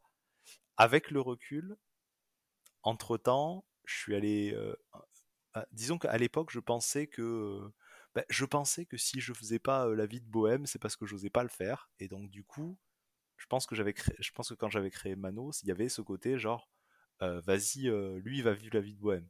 Entre temps, je suis allé voyager un petit peu. Je six mois, j'ai passé six mois en Nouvelle-Zélande. Et après, au, bout de ces six mois, je me suis dit, ah tiens, en fait, non, je suis pas un globe-trotter. J'aime pas voyager tout seul. Si je, ne fais pas la vie de bohème, c'est parce que j'aime bien mon confort. Et ça, c'est cool. Et du coup, avec le recul, ben, je pense que c'est ce côté-là, ce côté-là, genre euh, méga euh, vie de bohème, genre vivre de vivre d'amour et d'eau fraîche et de et, et, et ne pas ne pas ne se soucier de rien, machin, etc. Ben, en fait, ça, c'est pas du tout moi. pour la peine, ça c'est pas ça c'est pas du tout moi. Mais je pense qu'il m'a fallu des années, bien des années après, pour m'en rendre compte, et qu'à l'époque c'était pas quelque chose, c'était pas quelque chose que je voyais. Je pense qu'à l'époque je m'imaginais que c'est ce que je voulais être, et avec le, et maintenant, maintenant que je me suis rendu compte que c'est pas le cas, euh, ouais, je, je, regarde un peu le truc de l'époque et je dis ouais, Valentin, Valentin 2008, t'étais bien gentil, mais en fait non, non, t'avais pas, t'as aucune envie d'être Mano dans la vraie vie. Hein. Et euh, non, franchement, j'ai pas envie d'être Mano. Oui, j'aimerais bien savoir mieux jongler, hein, mais euh, pff, aller, aller euh, vivre dans la rue et, et devoir galérer au, quotidien pour la beauté de mon art, clairement pas quelque chose qui me fait délirer à 35 ans. Et c'est quelque chose que du coup, tu as dû découvrir découvrir par la suite. Ouais. En faisant une part de cette expérience, pas l'intégralité, mais genre. Tout à fait, tout à fait. Ok, super. Euh, du coup, je suis également intéressé par un instantané d'où t'en étais en 2013. Euh, j'en étais en 2013. 2013. Bah, j'étais revenu, j'étais revenu du coup de ce, ce voyage en Nouvelle-Zélande. J'y étais, j'étais ça, j'étais allé en 2012. Euh, en 2013, je crois, ça faisait déjà quelques années. Euh, ça, bah, ça, faisait un, an et demi qu'on habitait avec euh, avec avec ma compagne, bah, à qui avec qui je suis toujours. J'étais plus posé. Bah du coup ouais, j'étais plus j'étais plus posé. J'étais j'avais plus confiance, j'avais peut-être un peu plus confiance en moi aussi. Donc j'avais moins besoin de me rassurer à l'époque. Et je pense que c'est un peu ce qui a fait justement que le personnage d'Hélène, même s'il a ses côtés euh, militants revendicatifs, avait pas, avait pas ce côté où, où, le, où le personnage était là parce que j'avais besoin de me prouver quelque chose. Le personnage était là parce qu'il était cool. Et du coup, j'aimerais bien qu'on dresse aussi un, un tableau des, euh, des, ressemblances, différences entre Hélène et toi. Euh, on a déjà parlé du fait que Hélène est beaucoup plus une meuf que toi. Et, Tout à fait. Mais, euh, mais du coup, quels sont les, euh, quels éléments euh, qui ressortent quand, tu penses à en quoi tu as canalisé des choses de toi-même dans Hélène et en quoi pas du tout? Ben, Pour la peine, je pense que j'ai pas canalisé tant de trucs je pense que j'ai canalisé ce que je canalise un peu dans tous les personnages que je joue, à savoir ce côté un peu plus militant que je peux l'être au quotidien. Enfin, plus militant que plus militant que je peux que je peux l'être en vrai, que je peux l'être en vrai. C'est-à-dire que je, je, le suis dans mes pas en vrai, dans mes paroles, euh, dans mes actions, etc. Mais je m'engage pas autant que je voudrais euh, dans certains trucs. Je je vais pas autant en manif que que j'ai que, que j'aimerais. Euh, voilà ce, ce, genre de choses. Donc je pense et puis j'ai moins la possibilité de. Enfin, je vais pas aller chercher un facho dans la rue pour lui dire ah c'est pas très gentil d'être raciste. Euh, voilà, donc du coup, du coup, je pense que, mais je pense qu'au final, euh, Hélène, euh, à part ce côté-là que je mets, que je mets un peu que je mets un peu partout, je pense que c'était vraiment un personnage qui était là pour que je m'amuse et que je pense qu'au final j'y ai mis, c'est c'est potentiellement un, un, de ceux où j'ai mis le moins d'expérience personnelle où il était un de ceux qui était le plus éloigné de, de, de moi parce que parce qu'il n'y avait pas besoin particulièrement d'y mettre euh, d'y mettre plus de moi que mon incarnation que j'allais en que j'allais en donner en jouant quoi. C'est intéressant en soi. Tu es en train de me dire que du coup euh, Hélène était un rôle de composition en certains aspects. Ouais ouais c'est un peu ça ouais. Et que du coup c'était un terrain de jeu où tu pouvais tester des choses dans le cadre de la composition, alors que, en contraste, Mano, que tu as quand même initialement plutôt présenté comme un personnage défouloir, était un personnage où tu testais moins de choses. Ouais, je pense, ouais. Je, je pense, je pense. C'est vraiment deux aspects entièrement différents de, de ce qu'est jouer, en fait. Parce que d'un côté, tu joues, tu joues toi et tu mets tes émotions et tu, et tu donnes des coups de poing dans des, dans des bouches et tout ça. Et dans un autre côté, il y a cette dimension bah, de, composition, de jeu, de bac à sable, où par la différence, tu peux peut-être un peu plus délibérément choisir quels sont les axes de jeu. Ouais, tout à fait, tout à fait. Bah, après, après, je pense que je pense que Mano, euh, je pense que ça, ça correspond à la, aux périodes en fait. Je pense que je pense que Mano à l'époque, avait besoin pour, pour moi, avec tous les avec tous les, tous les, tous les trucs qui, que j'avais en tête avaient besoin d'être d'être ce, d'être ce perso où je, où je pouvais un peu expérimenter mes où je pouvais un peu enfin voilà mettre les envies que je voulais.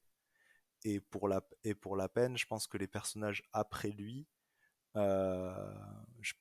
pense que les personnages après lui ouais étaient plus dans ce côté où euh, j'ai juste envie de jouer de j'ai juste envie de de m'incarner dans une dans, dans, une existence qui est pas la mienne et, euh, et de et de la jouer et de la jouer au maximum quoi euh, mais, je pense, mais je pense que mais ce sera intéressant dans les prochains épisodes de, de ce podcast. Euh, je pense que je suivrai attentivement les prochains épisodes de ce podcast pour savoir si vraiment cette expérience du premier perso, enfin du premier perso important, parce que c'est pas mon tout premier perso, mais s'il y a vraiment, si c'est vraiment quelque chose de commun euh, auprès des rôlistes, cette expérience de ton premier perso important, c'est ta psychothérapie, quoi. Ouais. Pour le coup, dans ces 5 ans d'écart, on est aussi en train de parler du début de ta vingtaine et de la fin de ta vingtaine. Ouais, tout à fait. Donc, il y a aussi des, euh, des, changements qui ont eu lieu pour toi, euh, en pas mal d'aspects, sur euh, quels sont tes chemins de vie, quelles sont, quelles sont tes stabilités, qu'est-ce que tu es en train de construire et avec qui, qui, qui, se ressentent aussi en fait dans ce que tu mets en place. Ouais, bien sûr, bien sûr, c'est évidemment, c'est et là, euh, enfin, je pense que très clairement, le prochain perso que je jouerai sera aussi encore différent. Et euh, je sais pas, je sais pas du tout euh, ce que j'aurais envie de, de faire dans la prochaine fois que, que, je vais, que je vais faire une campagne en tant que joueur. Mais, mais du coup, ouais, je pense que ce sera encore un, je pense que ce sera encore un personnage, euh, un personnage différent, un personnage intéressant à jouer et qui sera, qui sera encore influencé par, euh, par mon par ce que j'ai vécu jusqu'ici, par le fait que ben, en ce moment j'ai plus de stabilité que je pouvais en avoir en 2008 et, et que je pouvais en avoir en 2013 aussi. Donc, euh, du coup, ouais, je pense que ça dépend, ouais, ça, ça dépend complètement de. C'est complètement influencé par la période et par le jeu aussi. J'entends.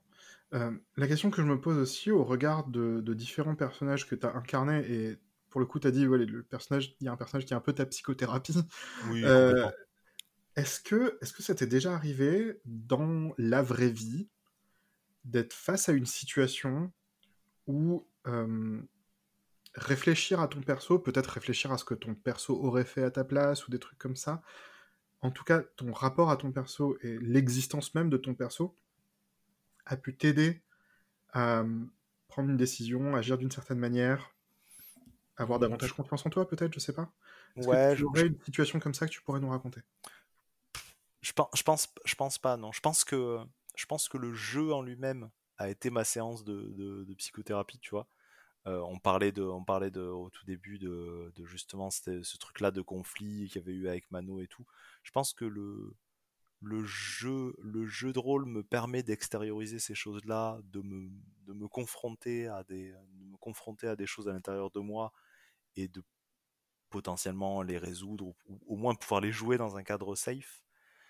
Mais, mais personnellement, personnellement, quand le, quand le jeu est fini, je repense pas forcément au personnage dans la vie de tous les jours. Je vais y repenser en parlant avec des, avec des gens du, du, de ce truc-là, mais je pense pas que je pense pas qu'il y a eu un moment où je me suis dit euh, mon personnage l'aurait fait comme ça, alors moi, Valentin, je vais le faire, je vais le faire comme ça.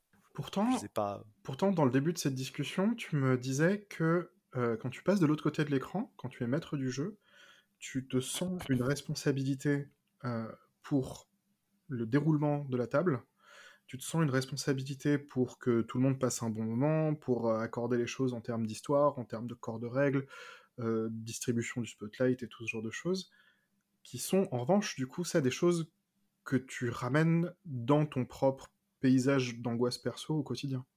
Ouais, tout à fait. C'est rigolo, hein Mais euh, le, personnage, le personnage joueur te laisse dans une situation de suffisamment de sécurité pour avoir une distance qui te laisse plus serein que le rôle de maître du jeu. Ouais, ouais, ouais que, clairement, clairement, et c'est pour ça que c'est pour ça que honnêtement, honnêtement, avec le recul sur les expériences que j'ai pu avoir en maître de jeu, je, je pense que je suis pas forcément fait pour être MJ. Et c'est pas et c'est pas une mauvaise et c'est pas une mauvaise chose, tu vois.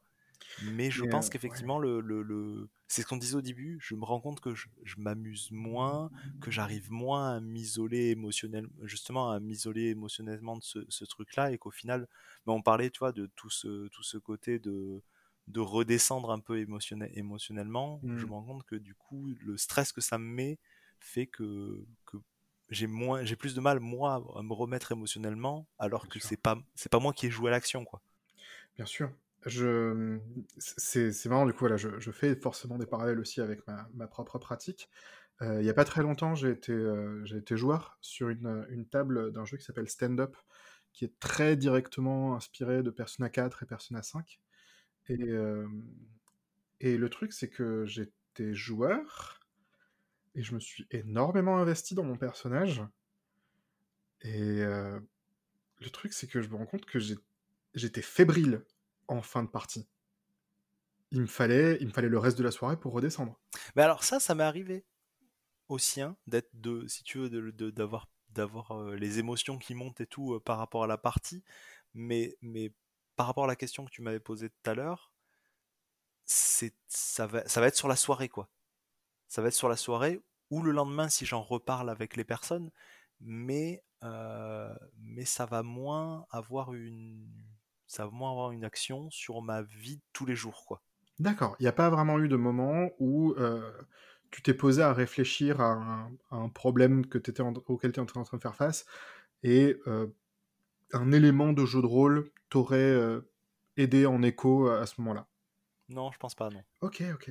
Bah, voilà, comme je te dis, c'est vraiment intéressant parce que, comme, comme je te dis, de mon côté, j'ai bah, l'expérience inverse.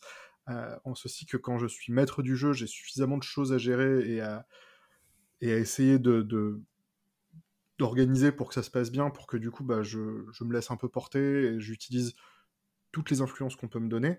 Alors que ouais, en, joueur, bah, je peux avoir une expérience qui est hyper intense. Et vraiment, enfin, c'est. Euh, ça faisait longtemps que j'avais pas été joueur euh, dans, une, dans une expérience aussi aussi émotionnellement tendu. Chargé. Mais euh, ouais, très clairement, euh, je, je donnais tout. C'était euh, c'était n'importe quoi. Et je, et je, me suis retrouvé effectivement, oui, à avoir des moments de réflexion où j'étais, ah, mais... mais en fait, ce que j'ai mis dans mon perso, bah, c'était un peu moi. Et... et du coup, genre, la conclusion auquel elle en est venue, au bout du compte, est-ce qu'il faudrait pas que je le prenne un peu comme une leçon pour moi? Et genre, je sais pas si je suis en train d'extrapoler des choses, mais c'était. Euh, c'est intéressant de voir qu'on n'a pas le même rapport à ça? Le même rapport à la non, c'est super intéressant. Je pense que euh, c'est, je pense c'est très varié selon les gens. Hein. Après, euh, c'est, ça qui est, c'est ça qui est vachement intéressant. C'est ça qui est vachement intéressant. C'est, mais je pense que si tu regardes, je pense que si tu regardes aussi, tu dois avoir le, ce genre de miroir aussi chez les comédiens, hein, je pense. Parce que tu as cette partie de jeu, tu vois. Hmm. Il y a des euh, comme quand tu vois les quand tu vois les, les comédiens, les acteurs euh, qui vont se mettre en mode euh, à 2000% dans leur personnage et d'autres qui vont très bien incarner le personnage mais qui une fois qu'ils sortent c'est fini quoi. La scène elle est finie et ils sont ils, ils, sont ils reviennent à la, vie normale et puis c'est tout quoi. La, la question auquel, à laquelle j'en viens en fait au final dans, dans ton expérience en tout cas dans ton vécu euh, de ce que toi tu peux en voir sur tes persos que tu as joué et tout ça, est-ce que tu as la sensation que avoir pratiqué le JDR euh, est quelque chose qui a montré des choses de ton identité? Ah oui, complètement. Soit, te les a montrées à toi-même, soit à montrer aux autres quel genre de personne tu es, quel genre de personne tu, euh, sur quoi tu kiffes, ou tout ce genre de choses? Ah oui, complètement. non, complètement. Mais comme on disait, je pense qu'il y a eu à la fois des, des côtés un peu thérapeutiques euh, à, au JDR, de mhm. genre me mettre face à telle solution, à telle situation, et, et me montrer que voilà, me montrer comment je peux résoudre telle situation dans un cadre plus safe. Il y a aussi ce côté effectivement de, de pouvoir, on revient sur le truc de, de, de pouvoir dire, de pouvoir dire, hey, je sais que j'en parle pas forcément beaucoup, mais regardez, mais, euh, mais voilà ce que je pense, tu vois. Et, euh, et après, euh, et après bah, même justement dans ma pratique du, du côté MJ, de, de savoir aussi, ça me permet aussi de savoir, de savoir mes limites par rapport à l'angoisse et par rapport à, ces trucs-là. Mais comme on parlait tout à l'heure, tu vois, du, du, moment où je me suis. de Mano, à l'époque de Mano, je croyais que je voulais être un peu globetrotter, au final, c'est pas le cas. Tu vois, je pense que du coup, avec le recul sur mes expériences de MJ, je me suis rendu compte que, ouais, ben. au final, c'est pas. Créer Je préfère vivre des histoires que les créer, quoi. Ça m'intéresse pas tant que ça de les, de les, de les créer et c'est et c'est pas si grave. Quelle question, s'il y en a une, aurais-tu aimé que je te pose dans le cadre de ce podcast? C'est une très bonne, c'est une très bonne question. Euh, non, je pense franchement, je pense qu'on a un peu, je pense qu'on a un peu tout dit. C'est la, c'est la première fois que je parle aussi longtemps de ces personnages, ces personnages-là. Euh, j'aurais, franchement, j'aurais, en fait, moi, j'aurais aimé, j'aurais aimé avoir euh, un peu plus joué ces dernières années pour avoir d'autres personnages dont, dont, j'aurais pu parler parce que là j'ai l'impression que au final euh, je me dis ah là là sur toutes ces années j'ai joué tellement si peu de persos mais euh, mais non, je pense qu'on a ça, faisait très plaisir de, parler euh, longuement de tout ça de revenir un peu sur tout ça de voir puis de, aussi de voir des deux côtés de, deux côtés de l'écran quoi tu vois de, de, voir que des persos que j'avais vécu d'une certaine façon toi tu les avais vécus différemment donc donc ouais, c'est vachement intéressant et je pense que je suis très curieux de, des prochains épisodes pour, pour voir aussi euh, les relations que peuvent avoir les gens par rapport à leur perso. C'était un plaisir partagé en tout cas.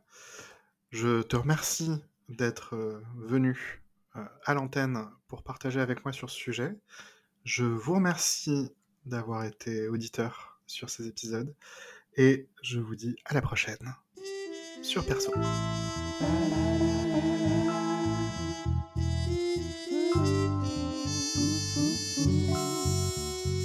C'était Perso, une production capsule.